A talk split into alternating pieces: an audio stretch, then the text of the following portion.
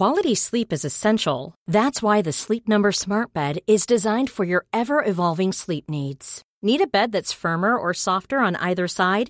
Helps you sleep at a comfortable temperature? Sleep Number Smart Beds let you individualize your comfort so you sleep better together. JD Power ranks Sleep Number number 1 in customer satisfaction with mattresses purchased in-store. And now save 40% on the Sleep Number limited edition Smart Bed for a limited time. For JD Power 2023 award information, visit jdpower.com/awards. Only at Sleep Number stores or sleepnumber.com.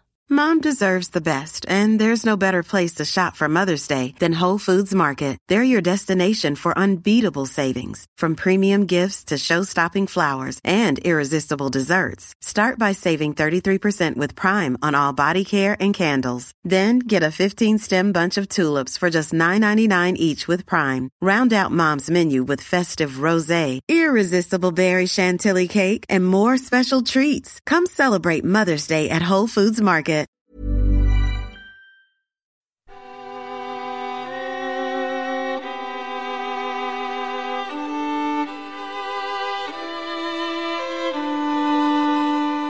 When Diplomacy Fails presents the July Crisis Anniversary Project, a day by day account of the events that occurred 100 years ago.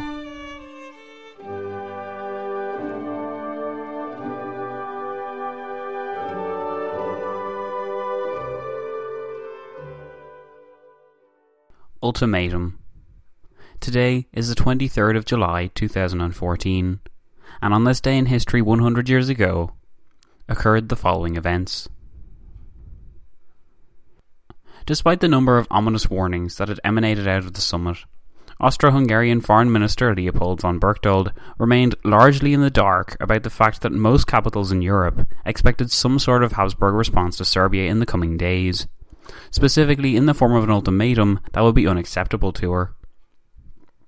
Of the meeting of the 18th of July, when the Austrian ambassador to Russia, Count Szapáry, met with the Russian Foreign Minister Sergei Sazonov, and the two had danced around the issue without really revealing anything, Berchtold had been made aware of. Szapáry's report back to Vienna suggested that the Russian foreign minister had known nothing of the plans for an ultimatum, when in reality Sazonov had been trying to sound out the Hungarian and see what was in store for Serbia. Berchtold was thus confused when, on Tuesday the 21st of July, he received a memo from the now deeply offended Count Szapáry, informing the foreign minister what the French president, Raymond Poincaré, had said to him. The numerous veiled threats Poincaré had thrown at Szapáry, combined with the harsh tone and apparent awareness of Austrian plans, contrasted sharply with the conversation Szapáry had had with Sazonov only a few days before. Berchtold reasoned that Poincaré's outbursts had more to do with his being a hothead, and his insistence that Russia would stand firm was thought to refer to the strength of the Entente in general, rather than its ability to coordinate a response to an ultimatum to Serbia. The really important meeting that had taken place between the German ambassador to Russia and Sazonov, in which Sazonov had made it clear by stating that there must be no talk of an ultimatum, would certainly have spelt it out for Berchtold in the plainest terms that the Entente was aware, and he would likely then have placed a new level of meaning onto Poincaré's comments that had been made earlier in the day. However, because Sazonov had spoken with the German ambassador to Russia, the report of the meeting did not reach Berlin until the morning of the 23rd of July, and didn't reach the desk of the German ambassador to Austria-Hungary, and thus the place where Habsburg officials would be able to read its contents, for another week after that. In other words, by either luck or incredible misfortune, Berchtold's ultimatum plan managed to dodge the significant warning signs to an almost laughable degree. It had the result of fooling Vienna with the illusion that its secret remained a secret, and misleading it towards a course it could not come back from. Sergei Sazonov, the Russian foreign minister, had sent off a strongly worded message to Russia's ambassador in Vienna, which arrived at 4 am on Thursday, the 23rd of July. Sazonov's dispatch contained the warning that Austria was preparing a great blow and intends to annihilate Serbia, with the instructions that the Russian ambassador should warn Vienna, cordially but firmly, of the dangerous consequences which must follow any such measures incompatible with the dignity of Serbia Sazonov also noted to his ambassador that, from my discussions with Poincaré, it clearly emerges that France will also not tolerate a humiliation of Serbia. Though Sazonov could not convince Poincaré of his decisiveness and strength of character, the Russian foreign minister was confident that the French president would stand by whatever action Russia took. Sazonov concluded by telling his ambassador that Poincaré would shortly send out a similar warning to Vienna, so as to demonstrate the solidarity of the Entente and hopefully dissuade Vienna from its course of provocative action.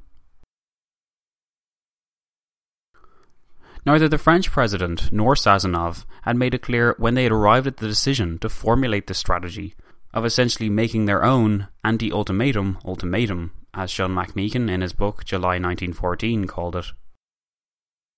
True to Poincaré's reputation, his language was stronger within his dispatch to Vienna than Sazonov's had been. The French ambassador to Vienna was instructed that no avenue must be neglected to prevent an Austrian demand for retribution or any set of conditions foisted on Serbia which might be considered a violation of her sovereignty or her independence.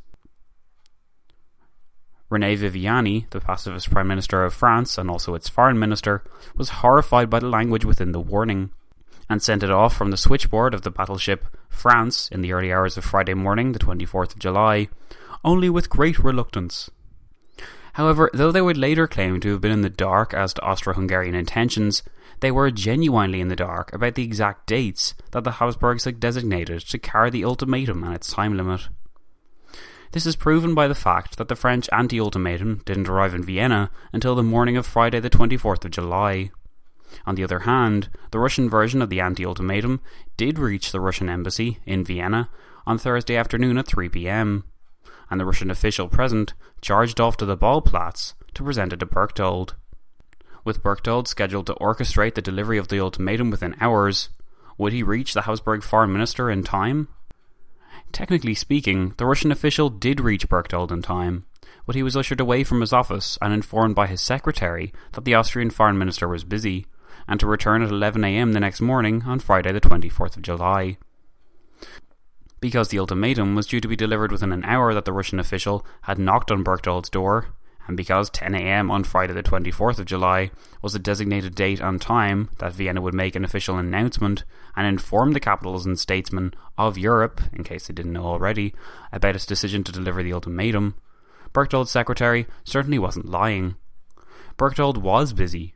He was in the process of finalising the details with the Austrian ambassador to Serbia, Giesl von Gieslingen, it would be Gieslingen, the same man who had been present during Nikolai Hartwig's death, and who was rumoured by the Serb populace to possess an electric chair that could kill those who he wanted disposed of without leaving a single trace, that would deliver the ultimatum to the Serbian Prime Minister, Nikola Pasic, shortly. Residing in Belgrade, Gieslingen had been thoroughly briefed to prepare for every eventuality during the process of delivery, in case the wily Serbian Prime Minister tried to wriggle out of replying to the ultimatum. As the minutes ticked by, Gieslingen prepared to bring Pasic the document which would transform the European atmosphere and confirm the suspicions of the Entente. For Berchtold, the entire day of Thursday, the 23rd of July, had been a troublesome one filled with ill omens. First, he had a worrying conversation with the Chief of Staff, Conrad von Hötzendorf, in which he plied Conrad with a number of strategic questions that really should have been considered many days before. In the early afternoon on July the 23rd, when the two dined in their usual fashion, Berchtold perhaps realised for the first time that within two days his country would be at war. So wrapped up had he been in the process of arriving at this state of affairs, it seemed to only have dawned on him now that his country should be prepared for all eventualities, including those which he did not wish to consider out of fear. Berchtold asked Conrad what would happen if Serbia complied with the demands of the ultimatum after the deadline had passed, while Serbian forces, in other words, were in the process of invading the country. Conrad believed it was unlikely, but upheld that in the event of such an occurrence, Serbia would pay for the Austro Hungarian mobilization. But Conrad was taken aback by Berchtold's second question, referring back to a conversation he'd had with the Italian ambassador almost a fortnight before Berchtold claimed that Italy knew more than it was letting on about Habsburg plans, and that Rome was indeed planning to strike while Vienna was preoccupied. Conrad would have greeted such a revelation with consternation, since it was well known to him that the Germans had been urging Berchtold to pacify the Italians in the event of war, by ceding territory if necessary. Berchtold had not done any of this, and was now informing the head of the military arm of the country that a two front war might arise, and asking him what the state should do about it. Seemingly out of the blue, as if it were an afterthought, Berchtold asked Conrad what would happen if Italy intervened. In this case, Conrad replied, Austria Hungary should not mobilize at all. Had either Berchtold or Conrad known that news of the ultimatum had leaked out to France, Russia, Britain, and Italy, rather than just possibly leaked out to the latter, then they would have had even more to stress over. However, what Berchtold and his chief of staff remained unaware of also was the fact that, as early as Wednesday the 15th of July, warnings about the ultimatum plans had reached Belgrade, and that on Friday the 17th, the Serb ambassador in London had warned the government that the way is being prepared for diplomatic pressure upon Serbia, which may develop into an armed attack. The revelation alarmed Serbian Prime Minister Pasic enough to inform the Austrian ambassador Gieslingen that the Serbian government are prepared to comply at once with any request for a police investigation and to take any other measure compatible with dignity and the independence of state. Shockingly, in an example of his knowledge of Austrian intentions, not to mention a demonstration of the capabilities of Serb intelligence that Vienna could only have imagined in its worst nightmares, Pasic informed Britain's minister to Belgrade that a demand on the part of Austro-Hungarian government for appointment of a mixed commission of inquiry for suppression of nationalist societies and for censorship of the press could not be acceded to, since it would imply foreign intervention in domestic affairs and legislation. The establishment of such an inquiry and the effective controlling of Serbia's military and intelligence services to increase its effectiveness was one of the key demands of the ultimatum. The fact that Pasic was able to allude to it at all suggests that Vienna's plans had been dramatically intercepted by foreign intelligence, and that the situation may have been even worse than has been thus far depicted. The demand that Serbia hand over its services and effectively sacrifice its sovereignty for the sake of Austrian satisfaction was just one demand amongst a heap of others that even the most positive European statesman would be able to perceive as impossible to fulfill. The ultimatum began by referring to the commitments Serbia had made in the aftermath of the Bosnian crisis, in which Belgrade committed itself to conform to the decisions that the powers may take in conformity with the Article 25 of the Treaty of Berlin. In deference to the advice of the great powers, Serbia undertakes to renounce from now onwards the attitude of protest and opposition which she has adopted with regard to the annexation since last autumn. She undertakes, moreover, to modify the direction of her policy with regard to Austria Hungary, and to live, in future, on good neighbourly terms with the latter. It then continued by stating that Serbia had not fulfilled this commitment, and that instead, Serbia has permitted the criminal machinations of various societies and associations directed against the monarchy, and has tolerated unrestrained language on the part of the press, the glorification of the perpetrators of outrages, and the participation of officers and functionaries in subversive agitation.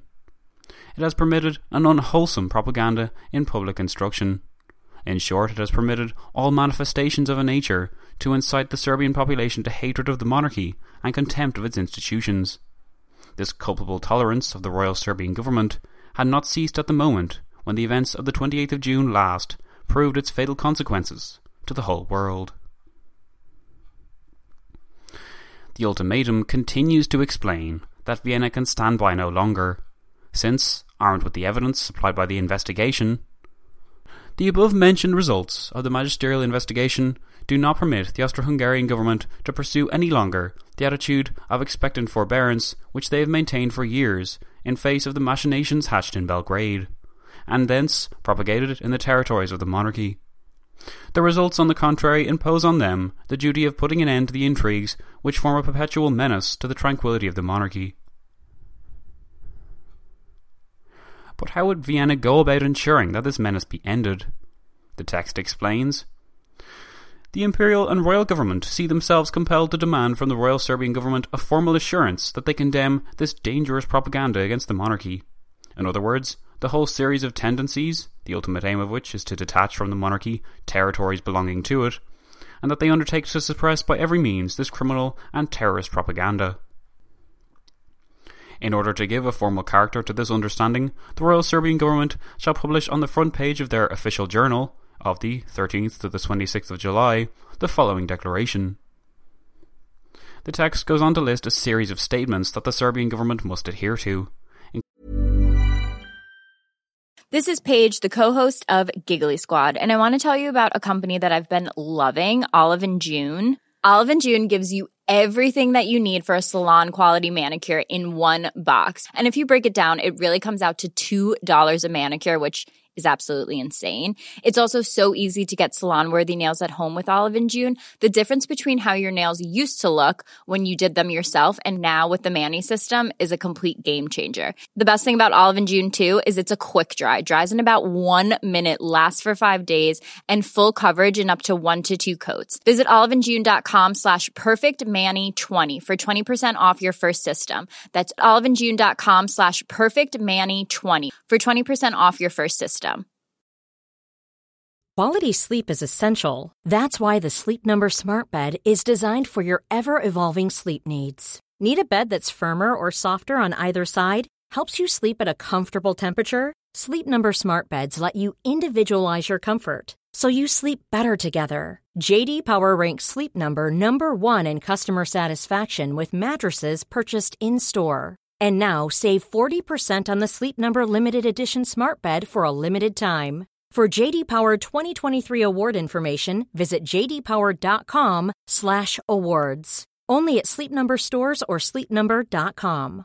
Mom deserves the best, and there's no better place to shop for Mother's Day than Whole Foods Market. They're your destination for unbeatable savings, from premium gifts to show-stopping flowers and irresistible desserts. Start by saving 33% with Prime on all body care and candles. Then get a 15-stem bunch of tulips for just $9.99 each with Prime. Round out Mom's menu with festive rosé, irresistible berry chantilly cake, and more special treats. Come celebrate Mother's Day at Whole Foods Market. Including a repudiation of all Serb irredentist organizations, and that Serbia was essentially sorry that citizens of its country committed the act of assassination on June the 28th. Acts which Belgrade, of course, does not agree with.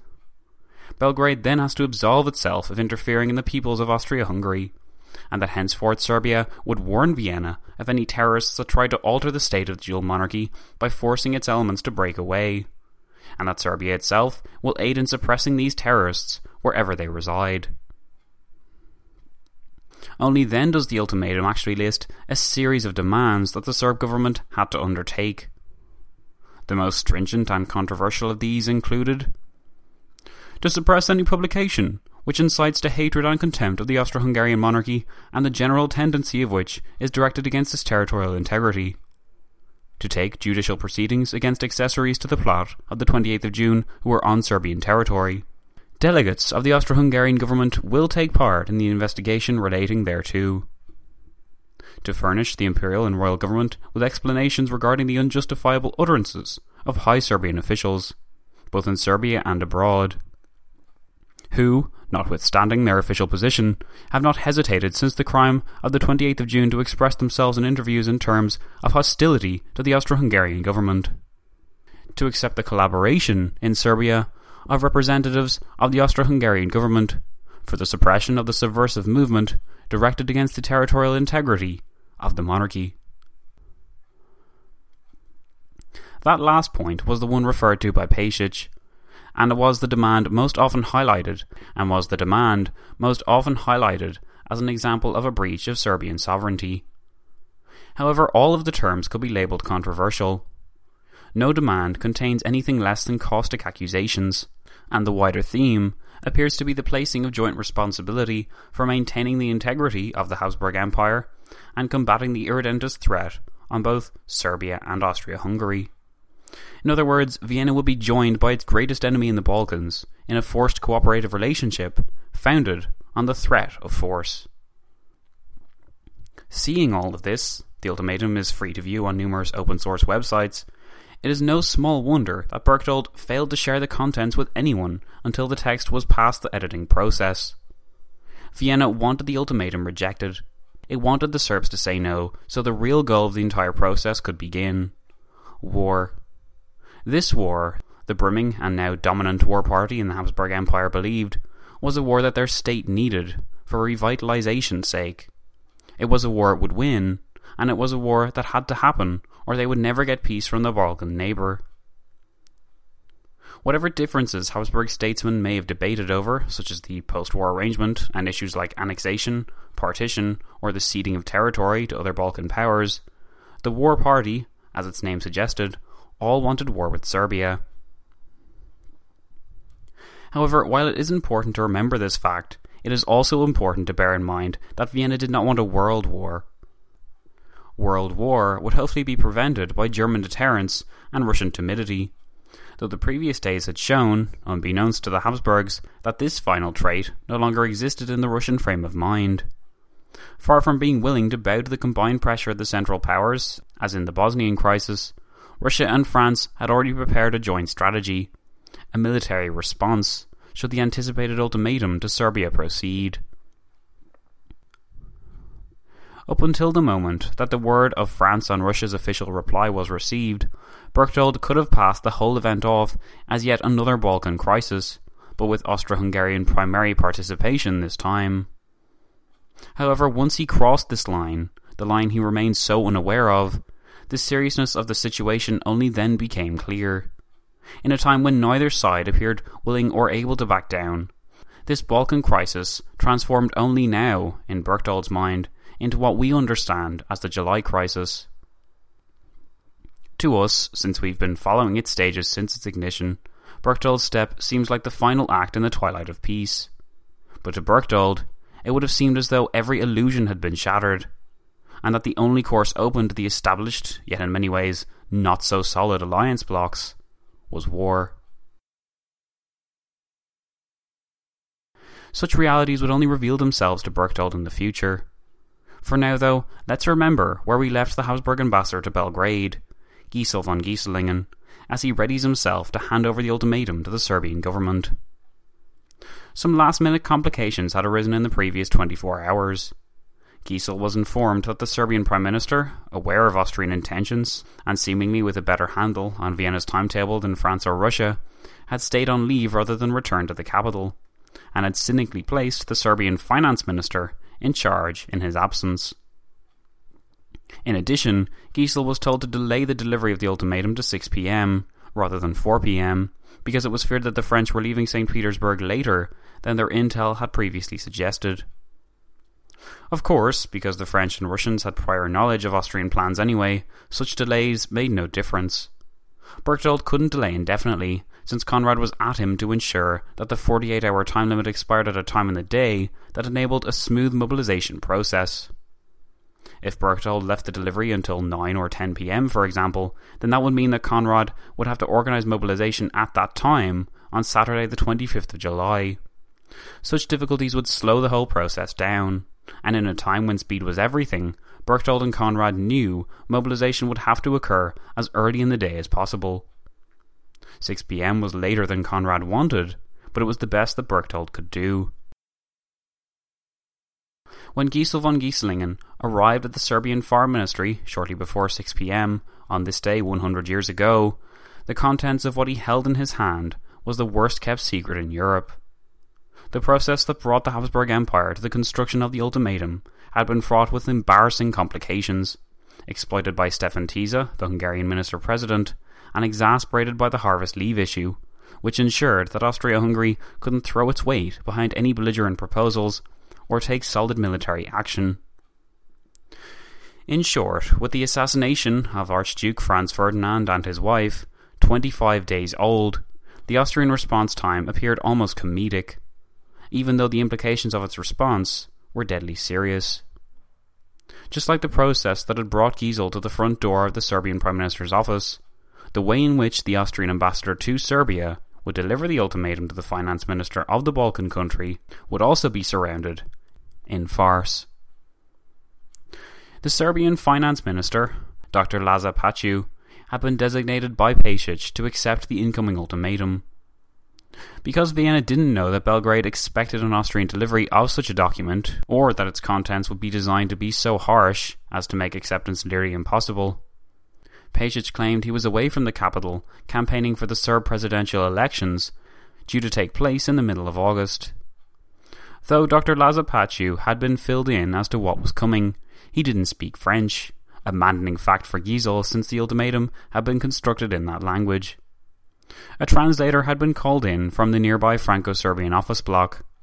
Paču would thus not be in the dark, so Giesl wasted no more time. He produced the ultimatum.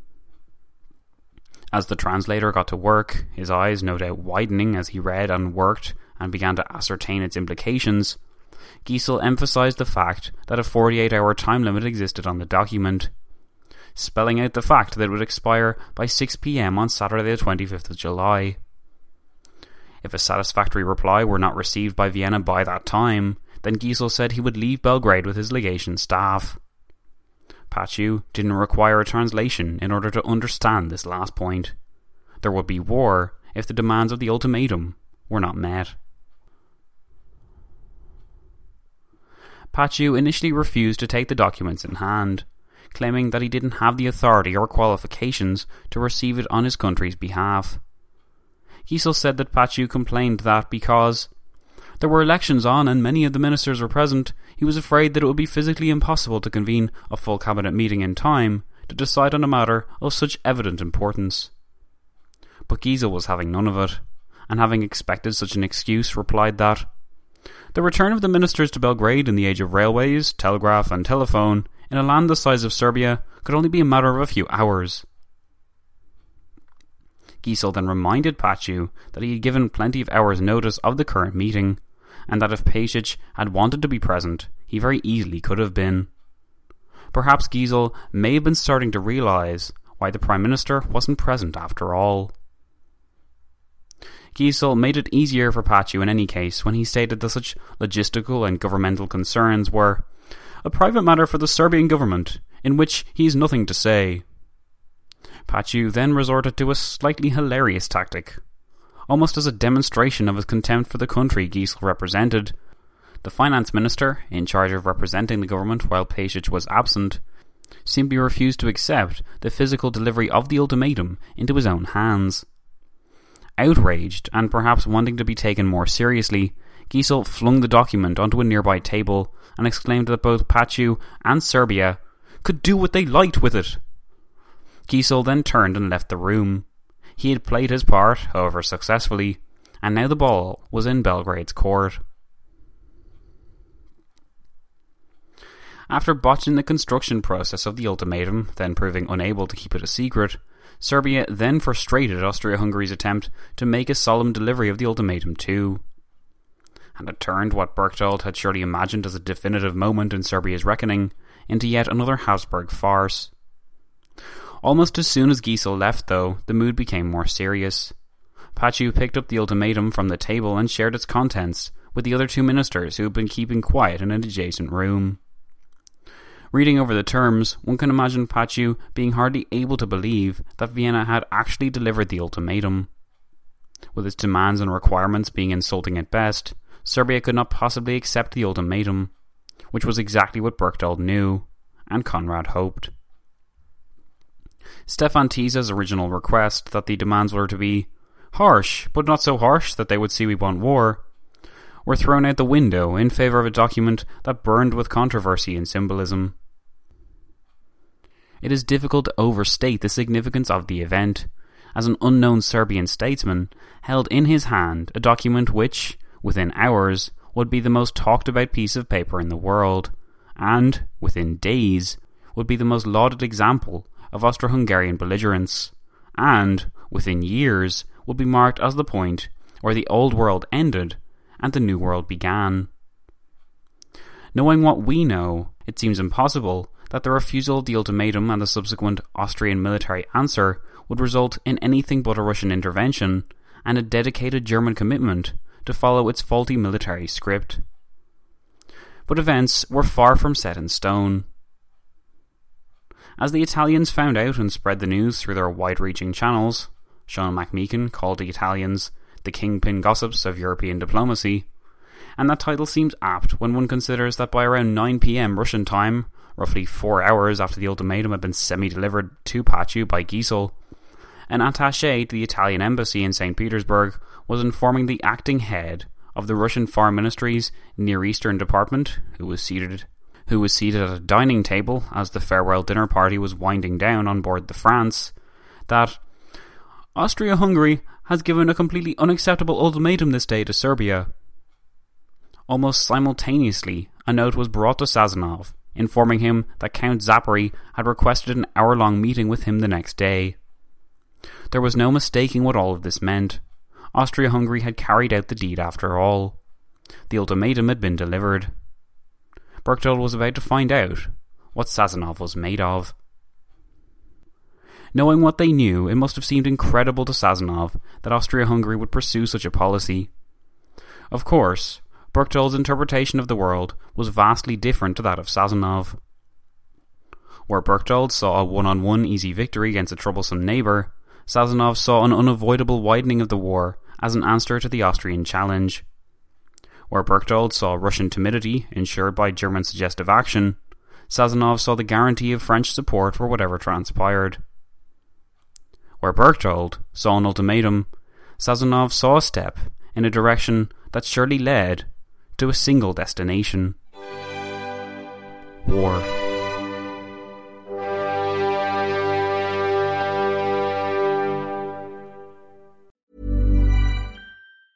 Mom deserves the best, and there's no better place to shop for Mother's Day than Whole Foods Market. They're your destination for unbeatable savings, from premium gifts to show-stopping flowers and irresistible desserts. Start by saving 33% with Prime on all body care and candles. Then get a 15-stem bunch of tulips for just $9.99 each with Prime. Round out Mom's menu with festive rosé, irresistible berry chantilly cake, and more special treats. Come celebrate Mother's Day at Whole Foods Market.